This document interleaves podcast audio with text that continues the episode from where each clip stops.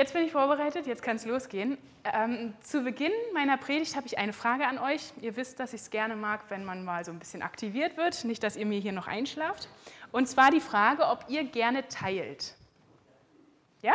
Das ist schön. Was teilst du gerne? Drei, ne? Sehr gut.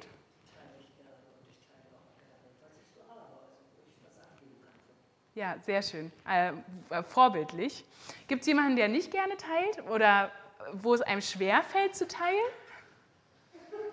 Das war wieder, glaube ich, ein Spruch, den wir nicht hören wollen. Oh Mann. Ja, mein Ehepartner würde ich nicht Das ist auch gut so. Also, das wäre auch nicht schön.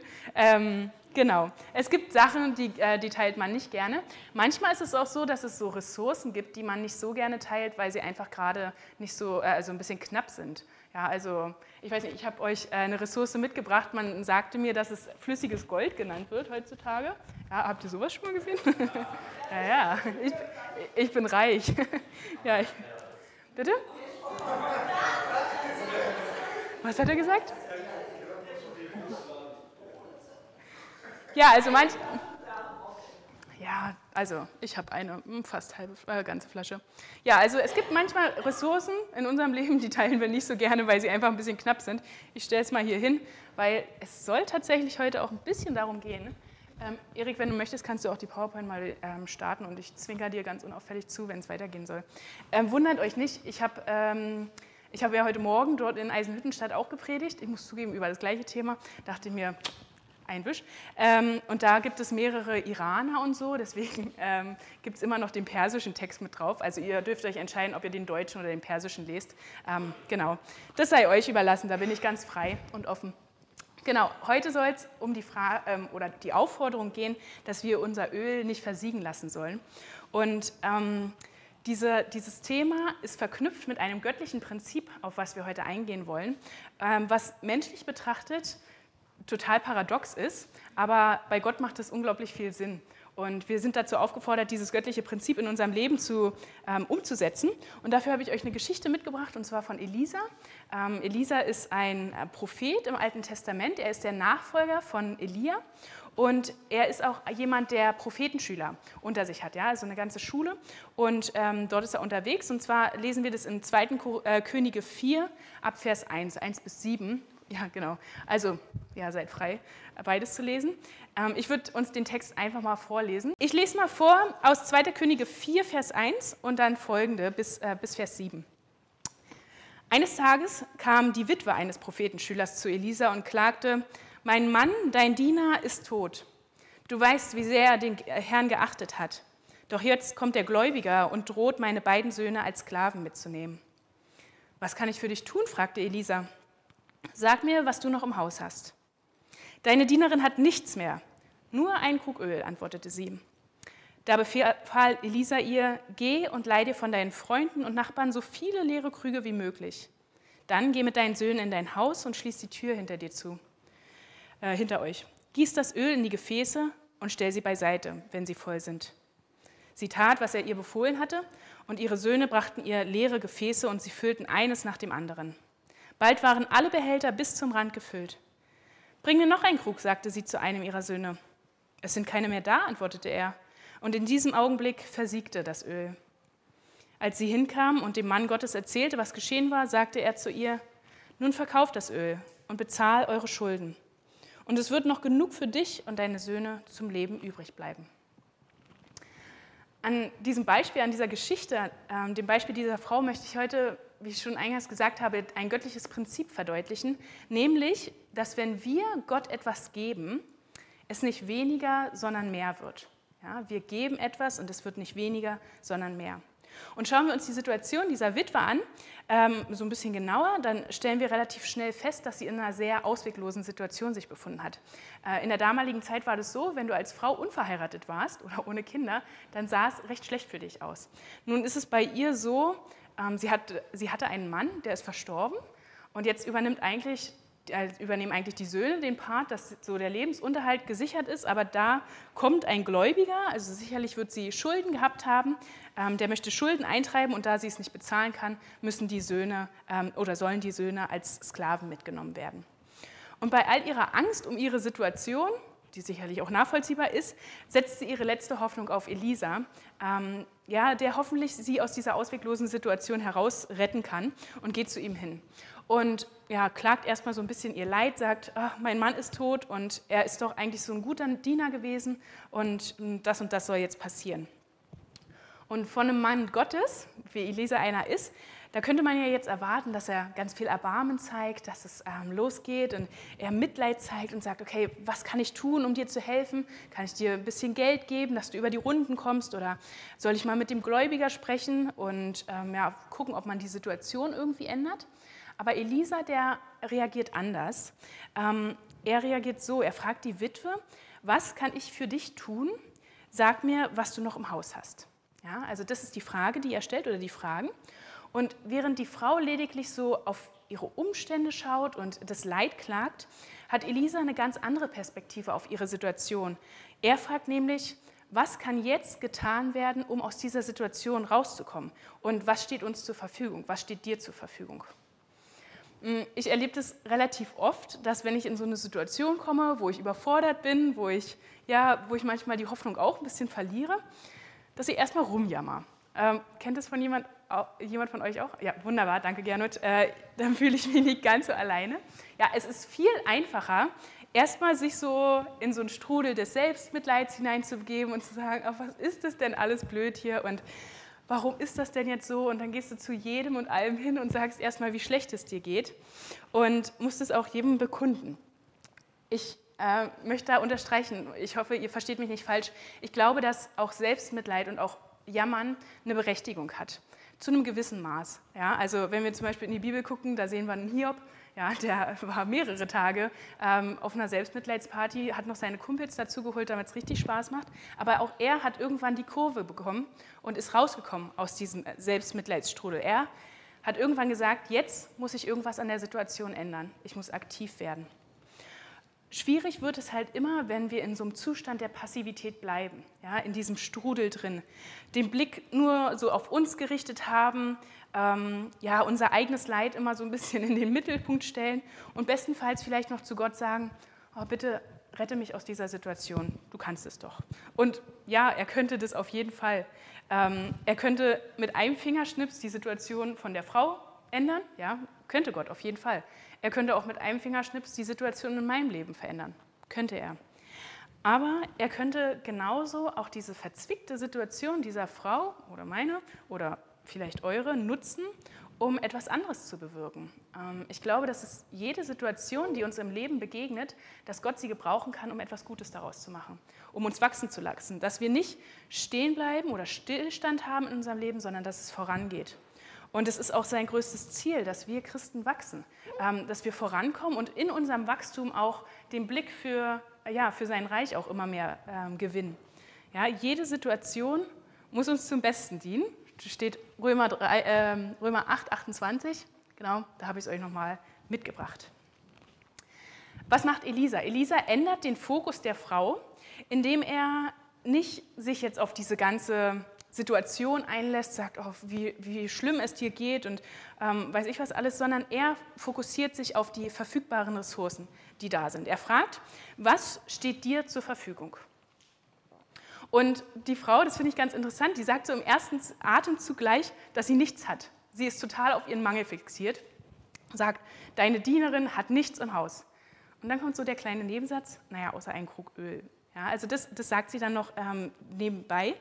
Und ja, ein Krug Öl mag nicht viel sein, aber es ist nicht nichts. Das muss man mal sagen. Ne? Also rein mathematisch ist es nicht nichts. Und auch da muss ich bei mir selber feststellen, und vielleicht kennt ihr es auch, dass es viel einfacher ist zu benennen, was ich nicht habe, anstatt zu benennen, was ich habe. Ja, also wir sind ganz oft auf unseren Mangel fokussiert als auf unsere Ressourcen. Aber darüber habe ich, glaube ich, schon mal gepredigt. Ähm, genau. Und indem Elisa die Witwe äh, nach ihren Ressourcen fragt, holt er sie so ein bisschen raus aus, aus, diesem, Ich-Bezogenheit, auf diesen ähm, Fokus auf ihre Probleme, auf ihre Situation, vielleicht auch aus dieser Passivität. Ähm, wenn wir mal in den Bibeltext reingucken, sehen wir, dass sie nicht sagt, ähm, ich möchte jetzt das und das tun oder bitte tu das und das für mich, sondern sie redet einfach, sie klagt einfach. Es, es ist kein, ja, es ist nichts Aktives mit dabei, sondern sie redet einfach. Und aus dieser Situation holt sie Elisa raus, indem er nach den Ressourcen fragt. Er fordert sie auf zu handeln. Und sie bekommt einen ganz klaren Auftrag. Und zwar ist der Auftrag, sie soll losziehen zu all ihren Freunden und Nachbarn und soll leere Gefäße holen, so viele wie sie finden kann. Ja? Also nicht irgendwann aufhören und sagen, ich habe jetzt genug, sondern wirklich so viele finden wie möglich.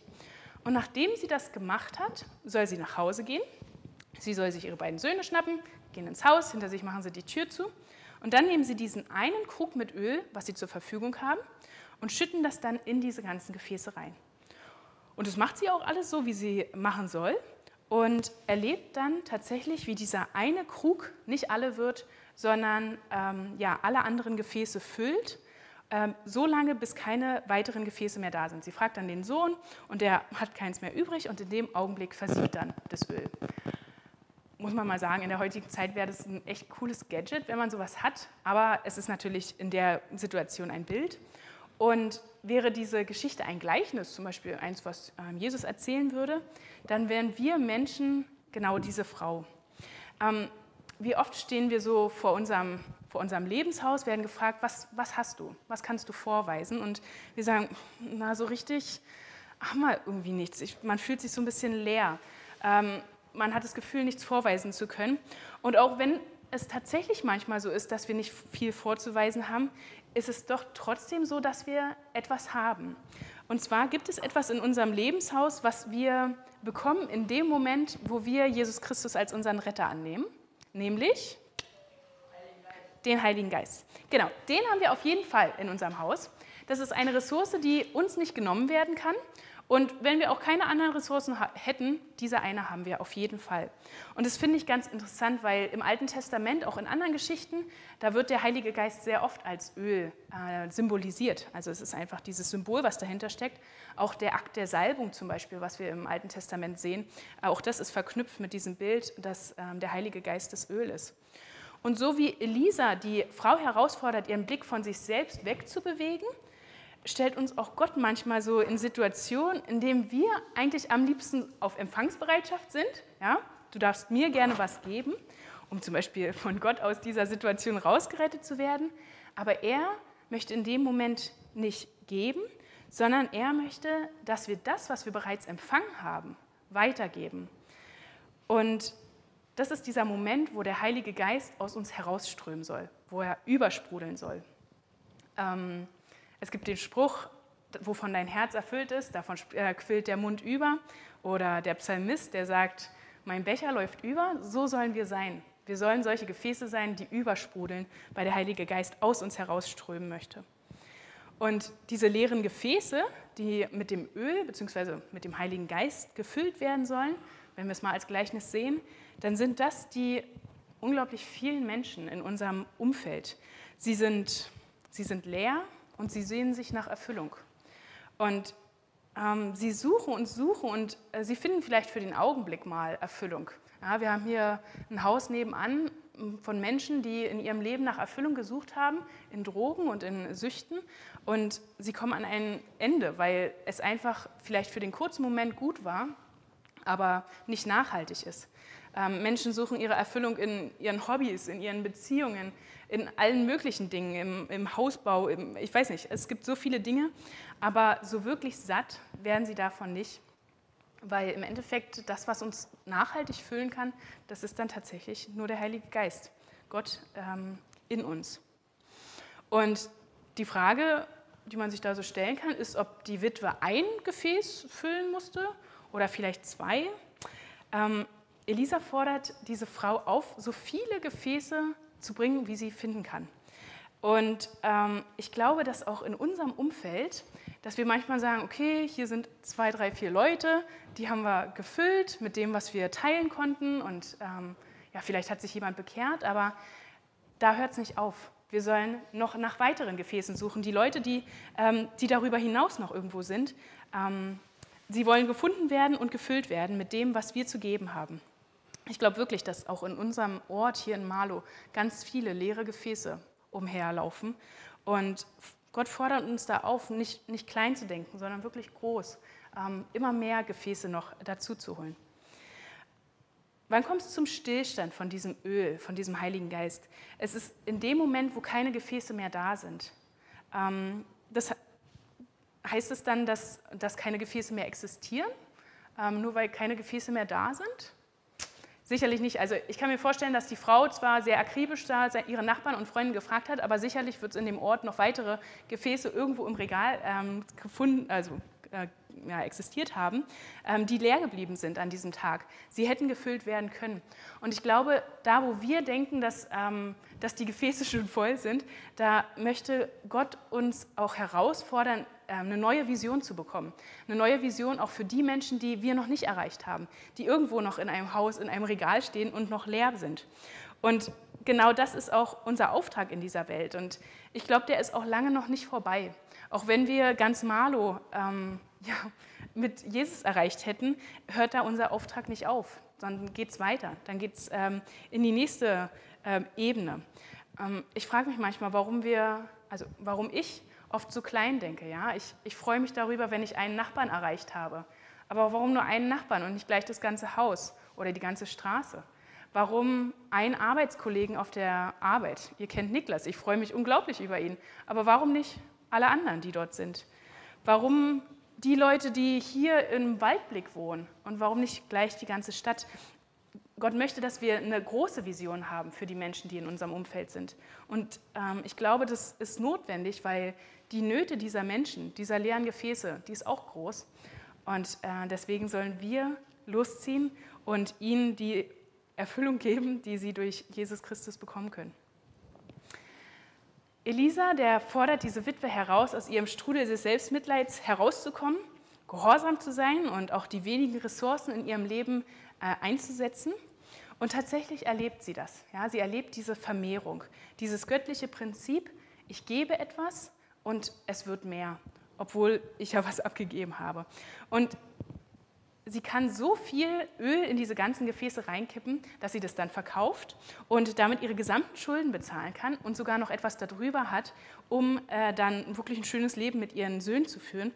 Und das ist ein Prinzip, was wir auch, auch im Neuen Testament finden. Ähm, das ist Matthäus 6, Vers 33.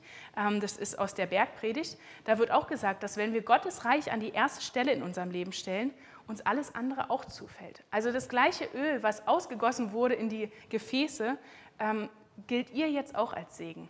Und genauso ist es bei uns, wenn wir den Heiligen Geist teilen, dann kommt dieser Heilige Geist auch in unsere Situation rein und wir empfangen dadurch. Und ich, ich glaube, dass Gott auch ein Gott ist, der uns lieb hat. Der möchte nicht, dass wir in Notsituationen sind, in Situationen, wo wir Mangel haben, wo es uns nicht gut geht, wo wir mit ja, Existenzängsten zu tun haben, wo wir ja, wirklich Mangel haben. Ähm, aber manchmal, da kommt halt nicht, da, da geht es halt nicht so, dass wir sagen, Gott, bitte hilf uns und der Segen kommt direkt zu uns, sondern manchmal nimmt es diese eine Kurve, dass, dass wir geben und indem wir geben, empfangen wir. Ja? Nochmal diese, diese eine Schleife noch dazu. Und ich weiß nicht, wie es euch geht, aber manchmal stelle ich so bei mir fest, dass ich unglaublich viel ja, sagen wir mal in den letzten zwei Jahren, da habe ich unglaublich viele Predigten gehört, unglaublich viel Lehre bekommen, also Lehre mit H. Ähm, ganz viel habe ich konsumiert und äh, reingeholt und ja, gefühlt mit meinem Wissen könnte ich dreimal die Welt retten. Wo es immer scheitert, ist, das, was ich gelernt habe, auch anzuwenden. Ja? Raus aus diesem Konsumieren, rein in das Anwenden, in das Umsetzen, das Einbringen meiner Ressourcen, die ich gesammelt habe.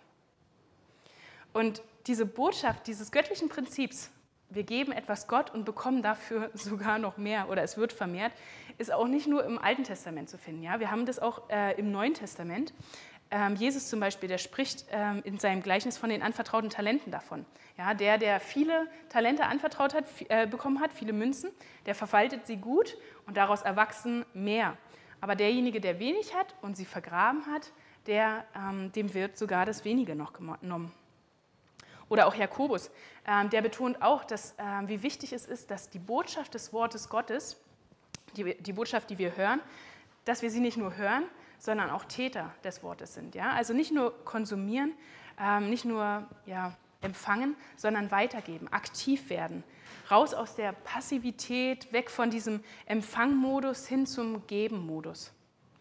Und selbst bei finanziellen Ressourcen, äh, da wird auch dieses göttliche Prinzip angewendet. Es gibt eine Stelle in der Bibel, da sagt Gott, prüft mich. Und zwar steht es in Malachi 3, Vers 10. Ihr kennt es auch. Ähm, da heißt es, bringt den kompletten zehnten Teil eurer Ernte ins Vorratshaus, damit es in meinem Tempel genügend Nahrung gibt. Da geht es um den zehnten. Stellt mich doch damit auf die Probe, spricht der allmächtige Herr, ob ich nicht die Fenster des Himmels für euch öffnen und euch mit unzähligen Segnungen überschütten werde.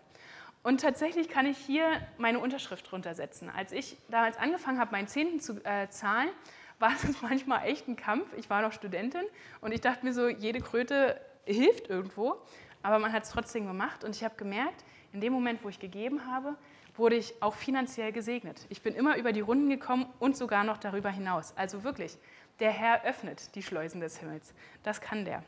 Und das durfte ich auch schon mehrfach erleben.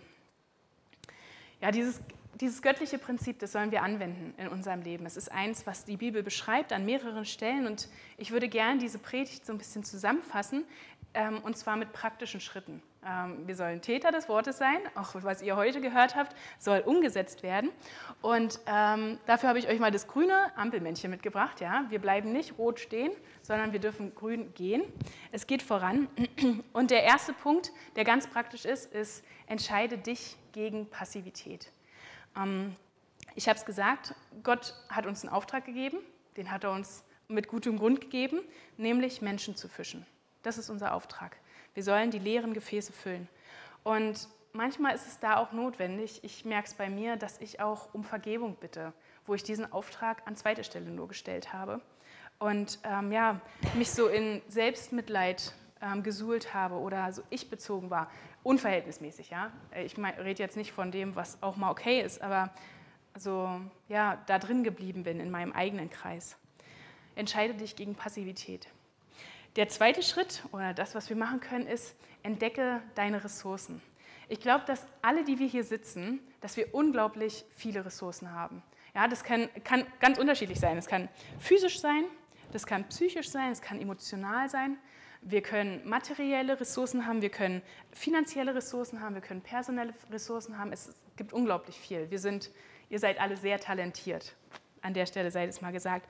Und diese Ressourcen sind nicht dafür da, sie in unserem eigenen Garten irgendwo einzu, äh, vergraben, sondern sie einzusetzen für das Reich Gottes. Dafür haben wir sie bekommen. Und wenn wir es nicht machen, kann es auch sein, dass sie uns wieder genommen werden. Deswegen, das wäre schade drum. Das wäre wirklich schade drum. Ein dritter Schritt, den wir ganz aktiv machen können, ist, dass wir andere Menschen anleiten und sie aktivieren. Das ist ein ganz wichtiger Punkt für geistliche Leiter, zum Beispiel in Gemeinden. Bei Elisa ist es so, der hört sich die Situation von der Witwe an, doch anstatt dass er dann sagt, okay, ich muss jetzt das und das und das machen und dann ist sie aus der Situation rausgerettet, aktiviert er sie, die Sache selbst in die Hand zu nehmen. Er sagt ihr, du musst jetzt das und das und das tun und dann kommst du aus der Situation raus. Und auch Menschen in der Gemeinde oder in unserem Umfeld, die müssen angeleitet werden, selbst aktiv zu werden. Nicht nur immer darauf zu vertrauen, naja, der geistliche Leiter, der macht es schon. Es gibt Menschen, die machen viel. Aber es gibt viele Menschen, die noch nicht viel machen, aber viel können. Und diese Menschen müssen angeleitet werden. Und das ist ähm, ein Prozess, der nennt sich Multiplikation. Und wer in Mathe aufgepasst hat, Multiplikation ist eine Form der Vermehrung. Auch hier findet sich dieses Prinzip wieder. Es wird investiert in Menschen und man bekommt mehr. Der eine leitet den anderen an und den und dann ist das äh, Schneeballprinzip. Genau, das nennt sich Multiplikation.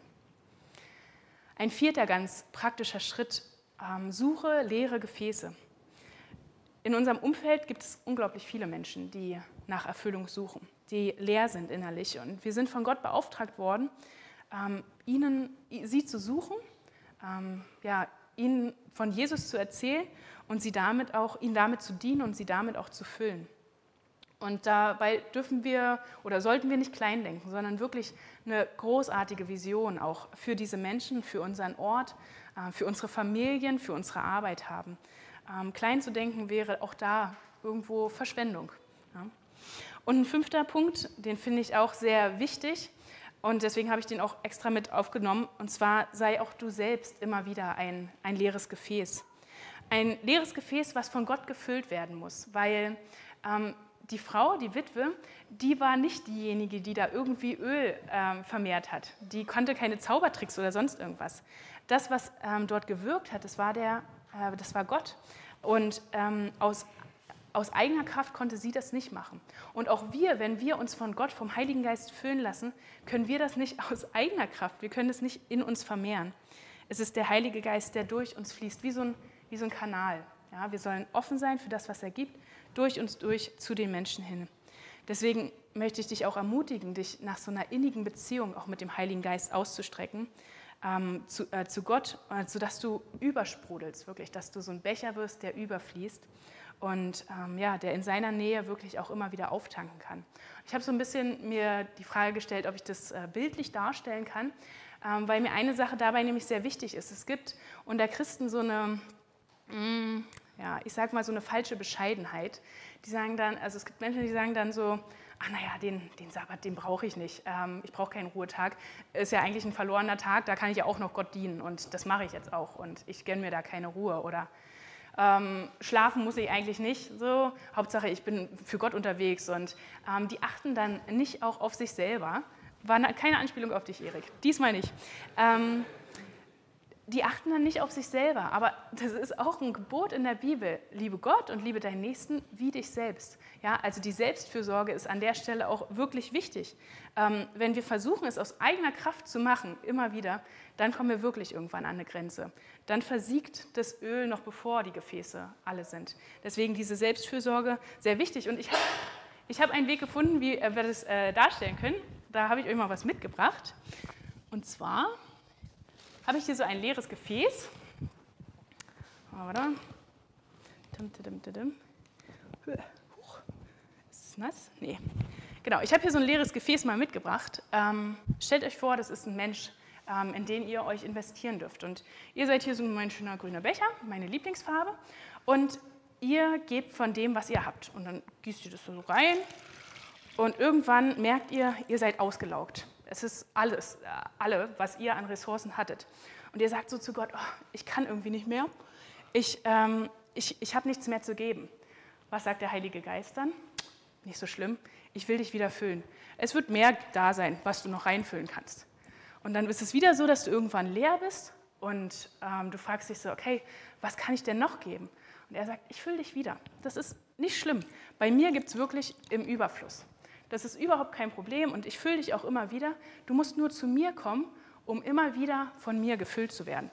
Und dann geht es auch weiter und weiter und weiter. Ich könnte noch äh, stundenlang hier machen. Deswegen, das soll so ein bisschen verdeutlichen, dass ähm, wir aus uns heraus uns nicht füllen können, aber der Heilige Geist kann es. Und das wünsche ich uns auch so ein bisschen, dass wir erleben, wie dieses göttliche Prinzip, dass wenn wir etwas geben für Gott, dass es mehr wird, obwohl, es menschlich gesehen weniger werden müsste indem wir von dem weitergeben, was wir bereits empfangen haben, wird es noch mehr und es wird uns zum Besten dienen. Es wird andere Gefäße ähm, füllen und vor allem wird es auch den, den Auftrag Gottes umsetzen in unserem Leben. Amen. Amen.